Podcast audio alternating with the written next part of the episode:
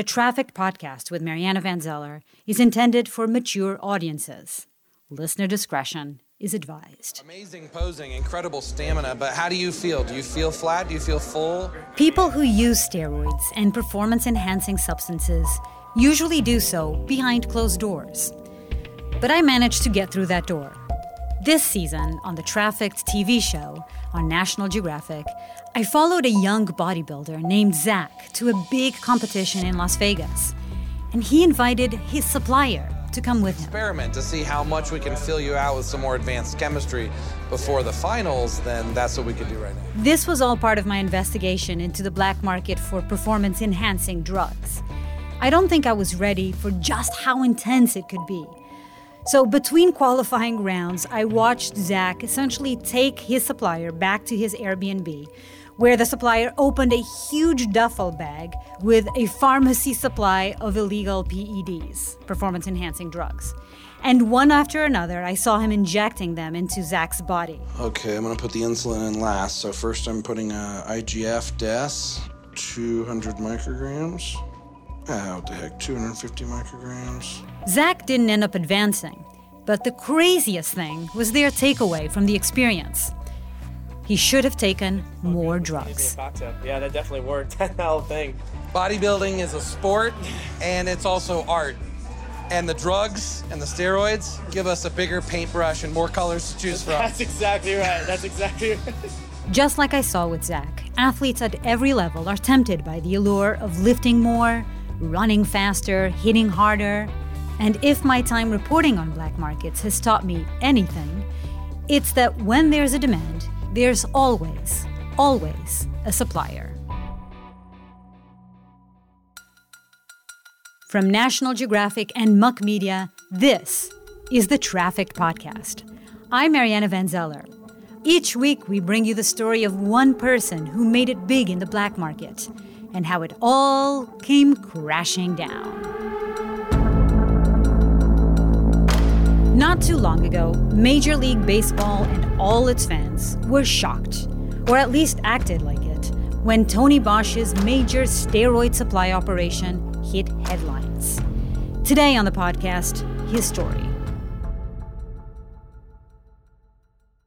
You know, at a party, you play musical chairs and all the kids are involved. And so, you know, we we were at this party, you know, called Pin the Testosterone on the Dot. No, I'm only kidding.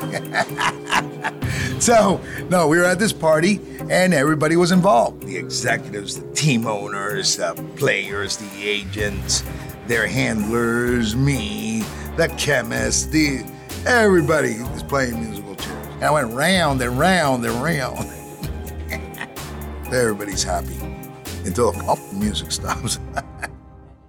when the music stopped, I was left without a chair, and bam, that was it. And the story.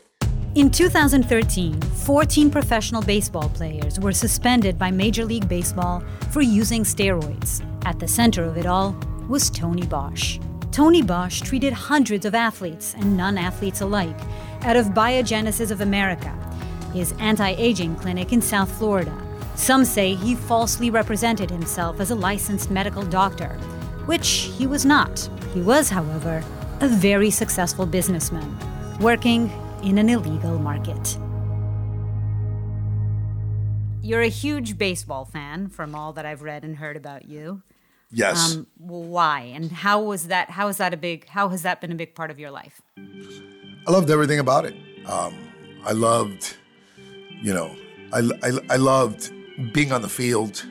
Uh, I love the smell of the fresh cut grass. You know, the the glove, the leather glove. I, I love the sound of the bat hitting the ball.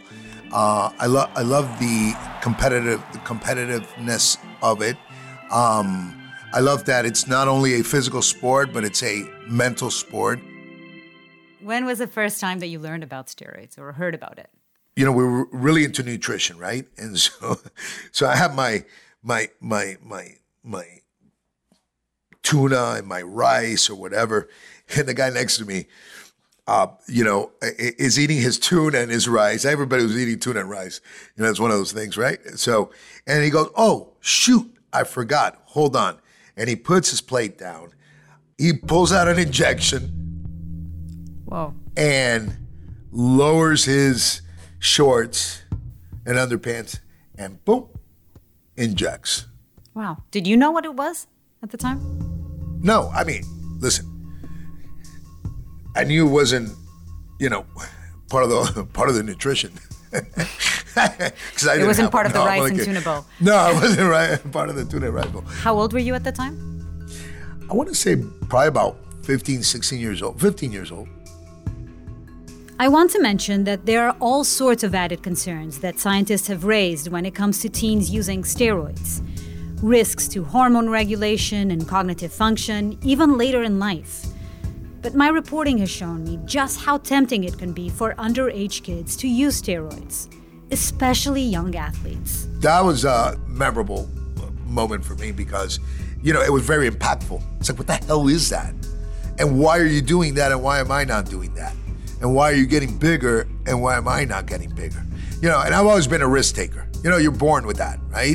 Uh, I didn't get it right then and there, but shortly after, I sure as hell added that to my after workout uh, regimen, if you will. And it was it was great. It was terrific. It worked. And now I started gaining weight. You know, now I started looking good. Um, do you, do you remember the first time you hit a baseball after taking steroids? What was that like? Yeah, I remember my game improved dramatically.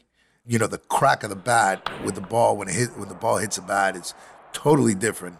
It's just like it flies off your bat. you Really? know? Yeah, it flies off your bat. So, w- when you suddenly changed this much and started playing this well, was your coach? Did he have any questions? Were people asking you what what the hell happened? Have you? The coach didn't want to know. He didn't really care. He just wanted you to perform. He knew what was going on. They all know what's going on. Half these coaches are doing the doing doing it themselves. Tony's game did improve, but not enough to get any looks from professional scouts. So he shifted his focus. He graduated from a medical school in Belize. After school, Tony moved to El Paso, Texas, and that's where he started working in the health business at a company called NutriDoc. I opened up a weight loss center in Texas, uh, but it was light. It was weight loss. It was like a you know Jenny Craig, right? Eh, type of deal. You know, very little, very you know, very little drugs. Maybe a, f- maybe some supplements, maybe some appetite suppressants, but um, eh, and things were going well. But um, And that was just for regular people. I could go into that. yeah, exactly. and- Re- regular people, just regular people. okay, so who who was your first athlete then? That's your Ah, that's a good Aha. question. so I remember doing a favor for, for for a friend of mine, an acquaintance of mine. He calls me up and he says, uh, "I have this this this athlete. Uh, you know, he has to pass a drug test. He failed the first drug test. Can you help me?" And I remember thinking to myself, "Well, what, you know, why the hell are you calling me?" Well, you're the only one I know that has access to the to the chemistry lab. You have the, uh, you're the only one that that that knows anything about this. Um, and it's late at night. I don't know who else to call, or whatever. So you know, first thing I'm I'm thinking to myself, I don't know, pump them up with a shitload of diuretics and see what happens, right? It, interestingly enough, And it worked? and miraculously it worked. And it was the beginning of a great career until until I got caught. until you got caught. Okay, but before he got caught, Tony moved back to Miami and started what he calls a functional medicine clinic called Biochem. He says he had all sorts of patients. well, no, we'll, we'll, we'll go, no clients. Patients are sick people. Clients. These are hey, patient belongs in a hospital. Let's get this straight. Listen, let's get this shit healthy. straight. Come on now, Mariana. You know very well I had a lot of law enforcement clients, right? I want to ask you about that. And so, watch. Imagine this. This was my office on a good day, okay? I had a federal judge sitting there. I had, uh, uh, you know, a, a DEA agent sitting there, and I had a trainer, and then I had an, a professional athlete sitting there, all in the same offices, all talking about their protocols, everything. So that's Wait, what, I what, mean by were they, what were they all doing there? What were they there for? for performance, for uh, you know, for performance, for functional medicine, for whatever you want to call it. But that's what they were there for. What do you want, What did you want me to say? They were all there because they wanted to be the best version of themselves. Because maybe their jobs their jobs required it. Were these legal substances? All of those at were that legal? at that time, a lot of them Yeah. were legal. In this case, yes. I don't buy it. So let's try that question one more time. All these people that are coming to you, are they all just getting legal substances or, is, or are some le- They- illegal uh, substances in there as well? Le- legal, you define legal by either FDA approved or, not FDA approved, right? Great. Correct. They were the, so, it was a mixture. So some of it was not. Did they know that they were not FDA approved? Absolutely. They didn't care. They just cared what it did for them. So, how does something get FDA approved? Rigorous clinical trials. Some of the performance enhancing drugs that athletes take, and Tony sold, are designer drugs that don't go through FDA approval at all. And even if specific drugs are tested and FDA approved, they're not approved for the kind of use we're talking about here performance enhancement. So, do you think that those people, I'm just imagining them sitting in the waiting room, everybody knew what they were there for. I mean, they Of all course looked at they each other knowing we're here. Oh, and they all knew that what they were doing was wrong. No, they thought it was right. That's the beauty about it. That's a gray area. You know, the I don't know where, where, where you're at or, or you've seen, you know, the firefighters, they have a calendar, you know, Yep, like male absolutely. firefighter, mm-hmm. cal- right? And the females Of do course. too, you know, mm-hmm. and the female firefighters do too. Oh, that that was great. That that was because they would all come to me and and then it, you know we would do the whole calendar. And- wait, and- before calendar time, they would come to you to Absolutely. that they look good for the photos. absolutely, absolutely. It's incredible. Remember when you were the prettiest, the sexiest, the smartest, at the top of your game, when you were the happiest. If I could give Right. you all that back, all at the same time, for $800 a month, would you take it?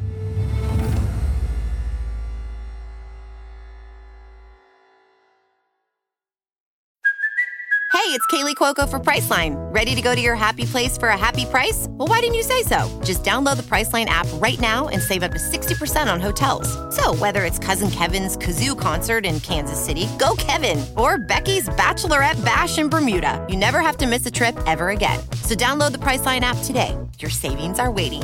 Go to your happy place for a happy price. Go to your happy price, Priceline. It turns out that a lot of people did.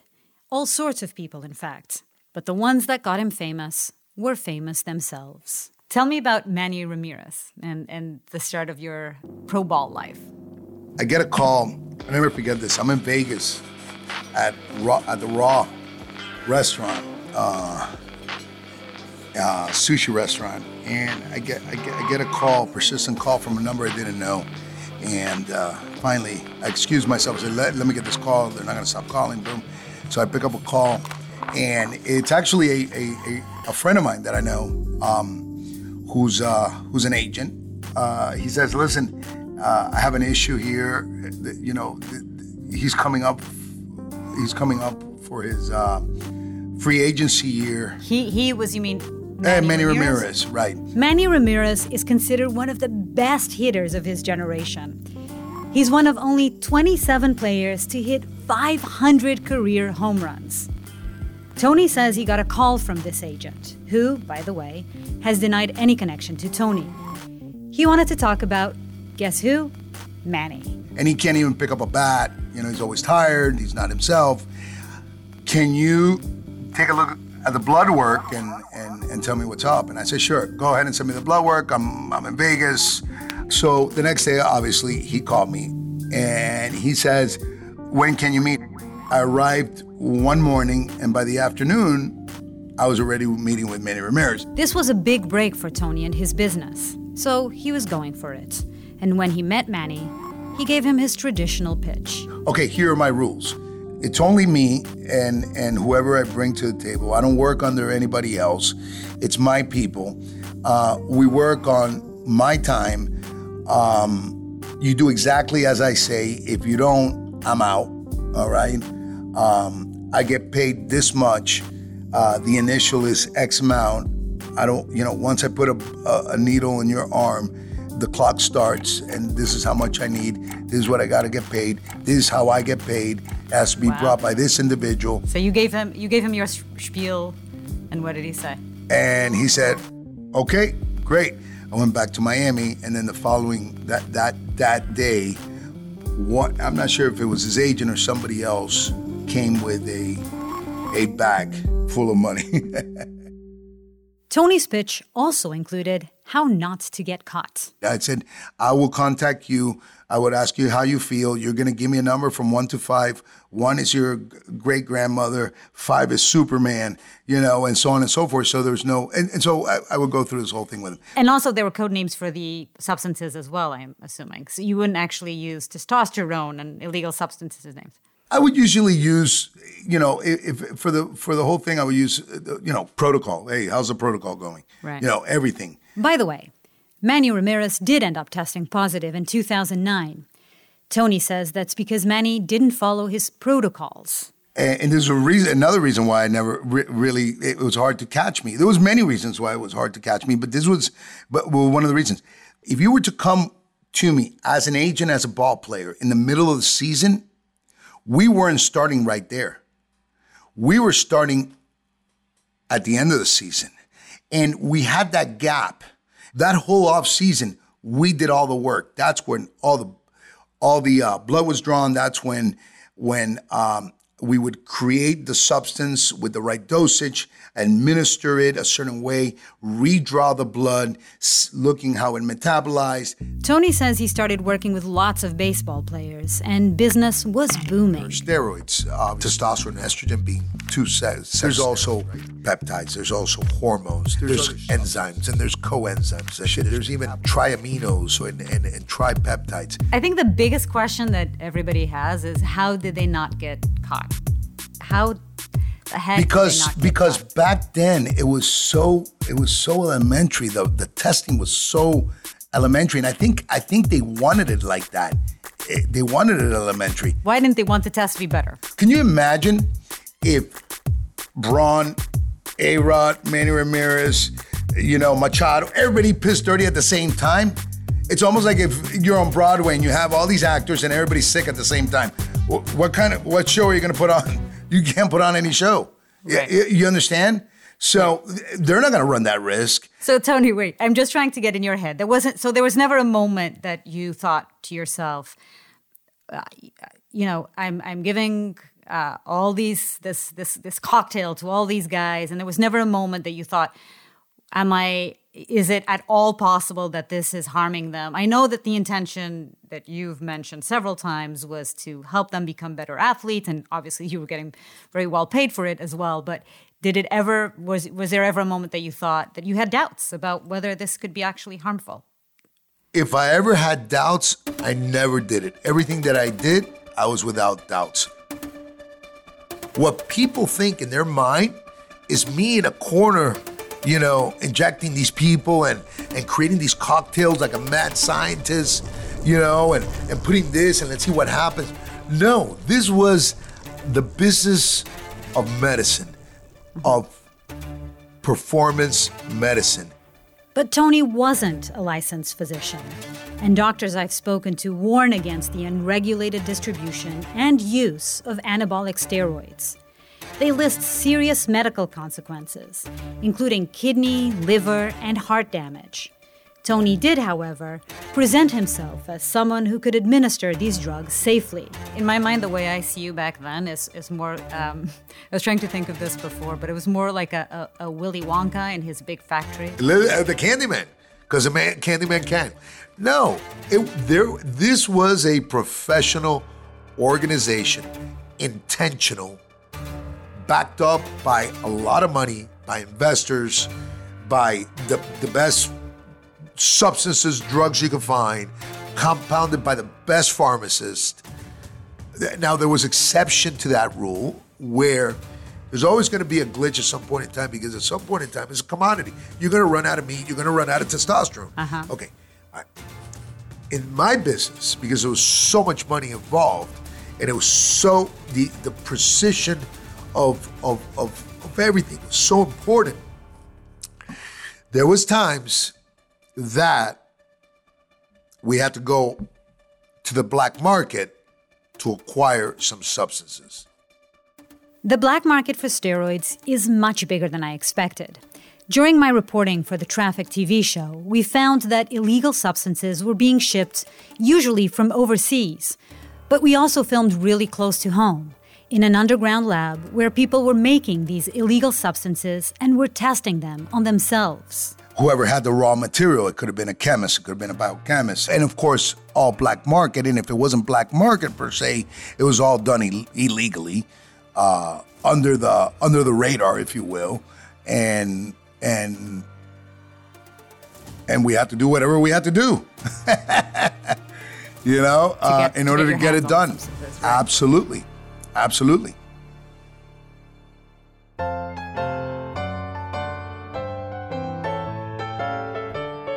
The history of performance enhancing drugs in baseball doesn't start with Tony Bosch. It goes back to a pitcher named Pud Galvin in 1889. Babe Ruth tried to inject himself with extract from sheep testicles. But what's become known as the steroids era in baseball was in the 90s and early 2000s, when Mark McGwire, Sammy Sosa, and Barry Bonds were all chasing and setting home run records, before all three were connected to steroids.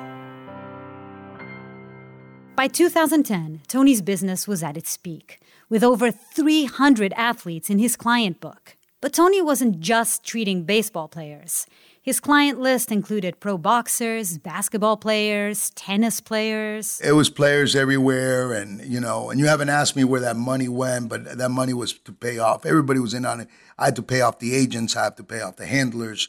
I had to pay off you know the pharmacists. I had to pay off everything yeah. So yeah there was a major major network. Were people actually trying to hide that this was happening? no. It, it was out in the open. So, at your peak, how much money were you making? A lot. We'll leave it at that. A lot. But a lot, a lot. Are we talking hundreds of thousands, millions? Tell me. i don't know. Probably about $600000 650 a year as, as my salary. And then and then i had the ball players. That had nothing to do with the ball players. And that was all cash the business was was making a lot of money yes millions yes So millions, you you made millions out of this, out of your the business. company made millions No. remember the And irs where- is listening shush no, kidding. Where were you? Where were you spending that money? oh my god i had a great time i had a terrific time oh boy imagine i had homes i had condos i had boats i had cars i had women i had drugs i had alcohol uh, you know wheels up whenever the hell i wanted and so on and so forth. It was great it was great. And i would think to myself at times you know when i lay my head my head to sleep and, and i wasn't like puffed up you know what i mean? I could still think. There was a few nights like that. And so i would say damn I designed my own life, and I really, I thought it was the greatest thing in the world, you know. And you know, it's like I created my own career path.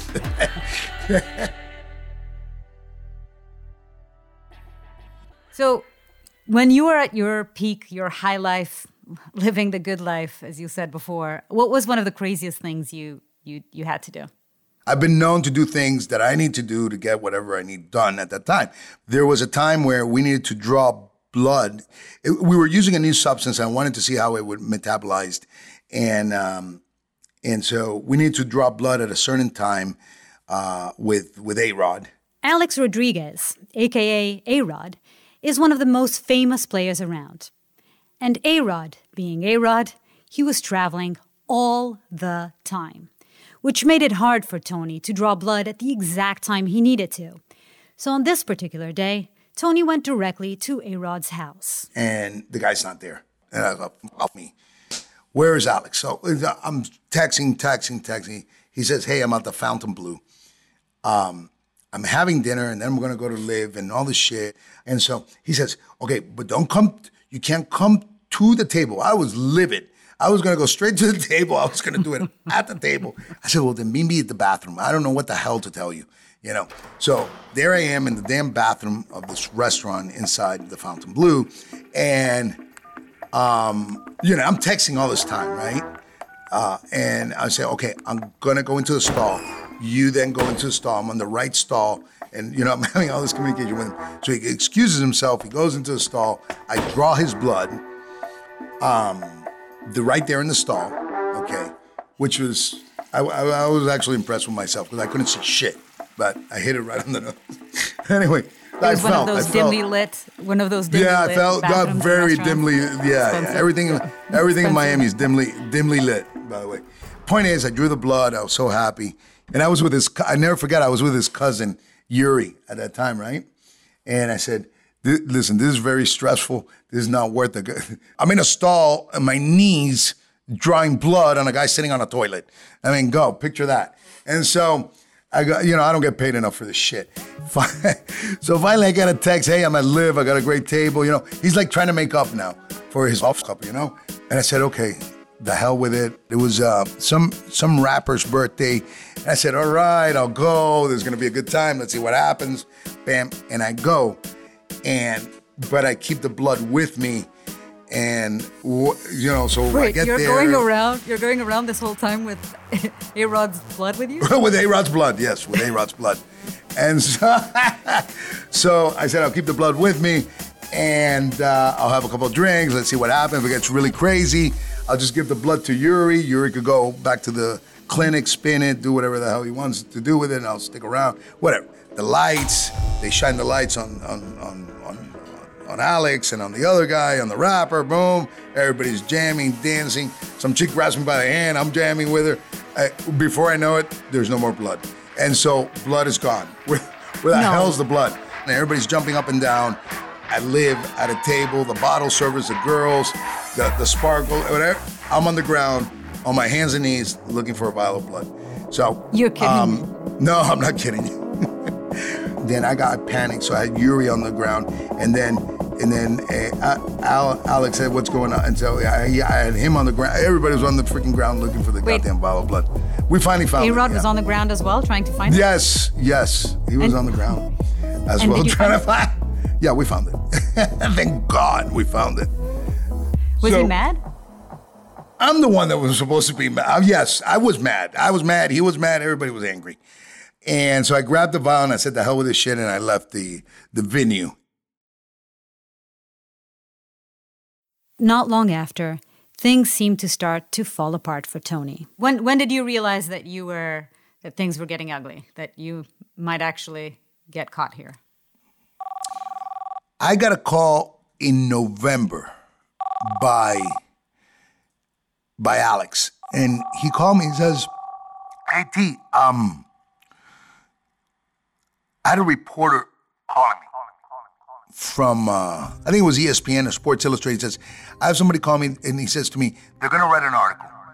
And I said, okay, is it a good or a bad one? Me being ignorant, right? That was a stupid ass question. It's like anything that has both of our names on it is not going to be good. And, you know, he laughed, chuckled. He says, listen, I'm going to try to kill this story and I'll call you right back. And so that was the first inkling, number one. Number two, I had a friend of mine that, a, a physician friend of mine, that basically said, hey, I had an ESPN reporter come by my office, you know. And that, it, but it was back to back to back. And then shortly after that, I started seeing things missing in my office. I started seeing like, like I, sh- I, I, I'm sure I left, uh, you know, paperwork here. Where's the paperwork? And I sh- I'm, I'm sure that I left a bag here, a, a backpack with with with some things. Where's the backpack? And and Right. and and the, the start. So finally, I I realized that somebody was taking my shit. That someone was a man by the name of Porter Fisher, who had access to Tony's office and was leaking information and documents to the Miami New Times. They like to call it a whistleblower. I call it a rat, but it didn't help that I had a rat inside my my business this whole time. Sure enough, the Miami New Times article published on January 31st, 2013. And in it were the names of Tony's most high profile clients. The buzz that this caused in the sports world was loud. When the story is printed, what, what, tell me about that day when you found out. It's like when you're on a boat and a tsunami's coming, what are you gonna do? so I popped open up a bottle, put on my life jacket, and wait, waited for the tidal waves, and called it a day. Uh, And you know, I figured I'll pick up the pieces. Let me see if I'm alive after this one. And so that was the attitude, and then all hell broke loose. Uh, obviously, after that. Soon after the article about Tony's illegal operation came out, Major League Baseball figured out a way to get their hands on the biogenesis records. Tony says A Rod starts getting very nervous about what will come of the information they contain. Alex and I distanced ourselves uh, because it was happening to both of us, right? And so this is where the mistrust came in, and you know, out of sight, out of mind type of deal. And it's like, who do who do you trust? You know? And he started getting paranoid about everything, and he started getting paranoid about me. Well, how about if, you know, how about if Tony talks? He gets paranoid, so he starts with the threats. A Rod has denied making any sorts of threats.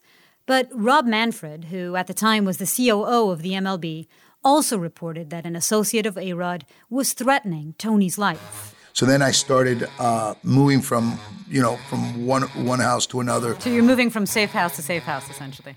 Oh boy, I was feeling panic. I was feeling stress. I was feeling out of body experience. I was feeling. I think this sums it up. You know that scene? What was that movie? Uh, Goodfellas. Ray Liotta at the end. He's already. He's he looks like shit. He doesn't supposed to do the drop, but the person that was supposed to do the drop of all the cocaine couldn't do it. He gets in his own car, then the helicopter's following him, and everything's going wild. I don't know if you remember that scene, but that's it was like a one one of those scenes. It's like I'm paranoid every sound. Like you dropped the pencil, I thought it was a bomb. It's like let's go here. I'm looking out the damn window. I had like four guys in my security team, but I had my favorite, and where the hell's my favorite? And I was switching cars, and I thought people were following me, and so on and so forth. And it was just a, it, it was a shit show. It was a shit show.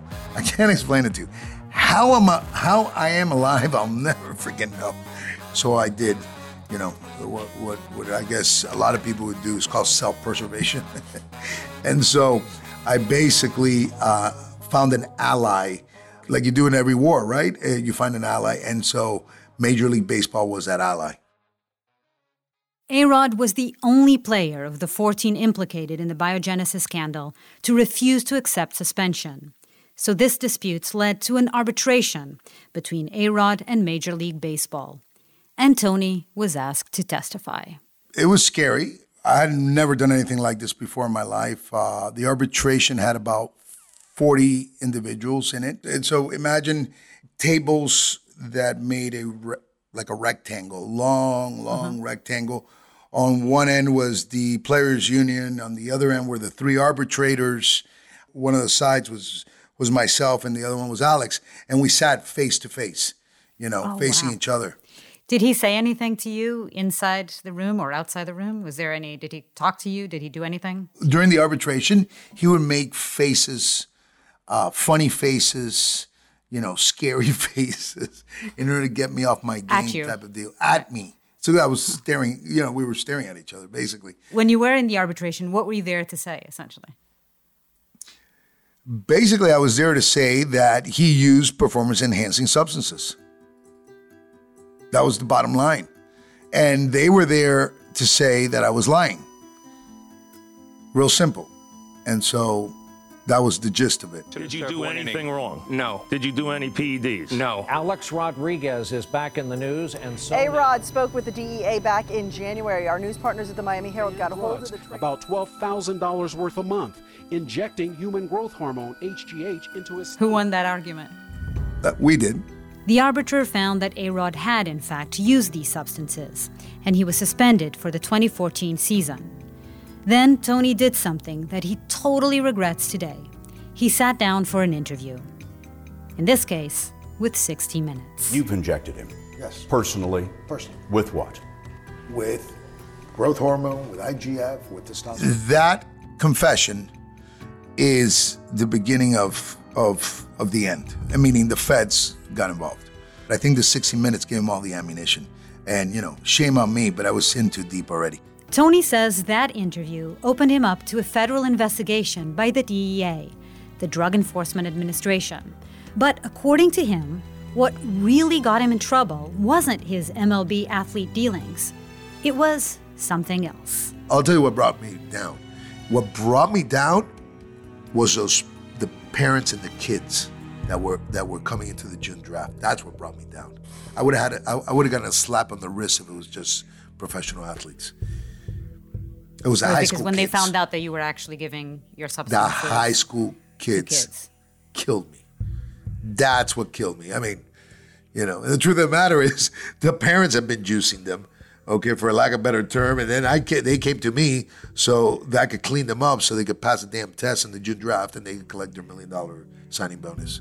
A lot of the athletes that I, professional athletes I ended up with, that's how they evolved from when they were young to when they were professional. You get it?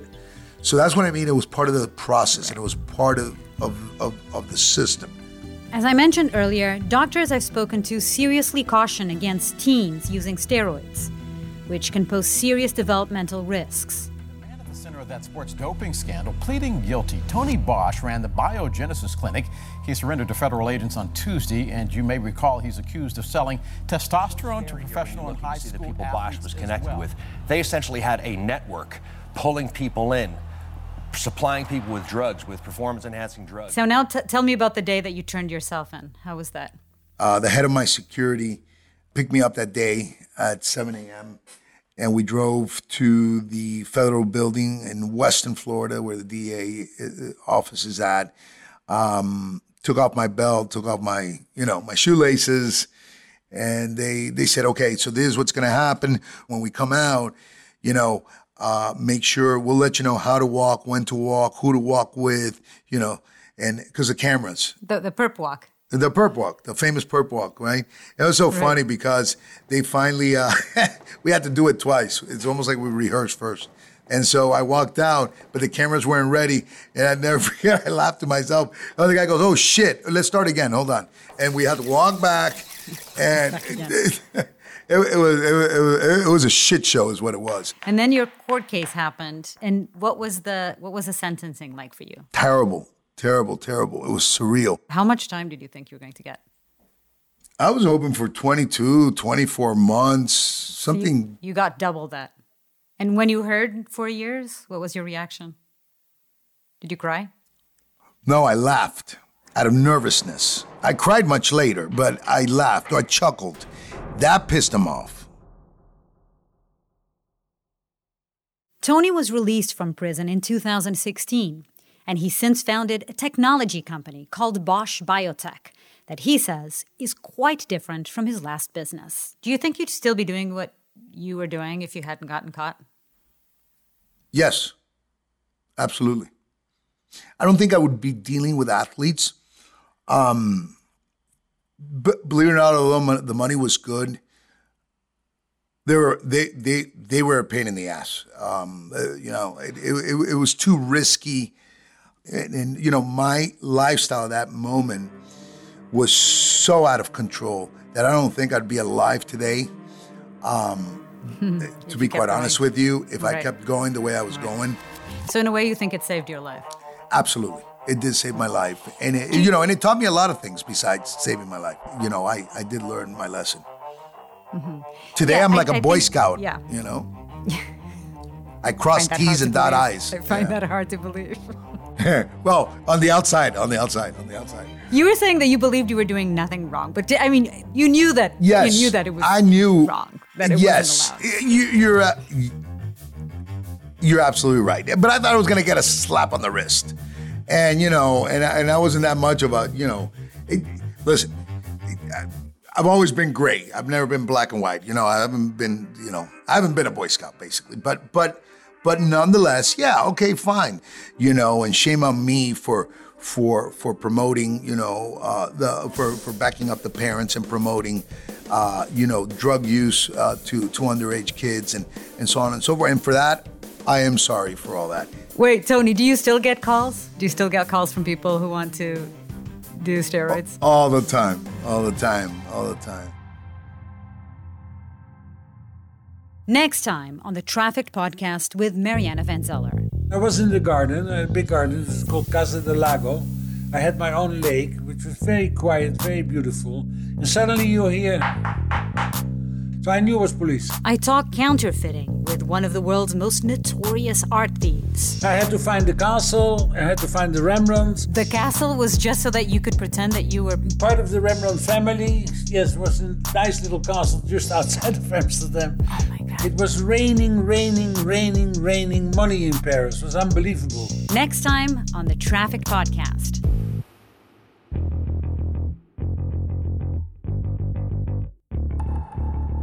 The Trafficked podcast with Mariana Van Zeller is a companion to the National Geographic TV series Trafficked and is produced for Nat Geo by Muck Media. Margaret Catcher is lead producer. Ted Woods is executive producer and audio engineer. Abby Spears is associate producer. And Paula Benson is line producer. Original music by Jeff Morrow. The Trafficked TV series is available now on National Geographic, and new episodes air Wednesdays. Executive producers for Nat Geo are the awesome Chris Alberts, the amazing Bengt Anderson, and the fabulous Matt Renner. And from Muck Media, executive producers Jeff Plunkett, Darren Foster, and me, Mariana Van Zeller. Special thanks to Dana Balut, Todd Herman, and Vilma Linares, Dr. Tom O'Connor, and to the man himself, Tony Bosch. And don't forget, if you like this podcast, rave about it to your friends and ask them to subscribe. See you next time in the underground.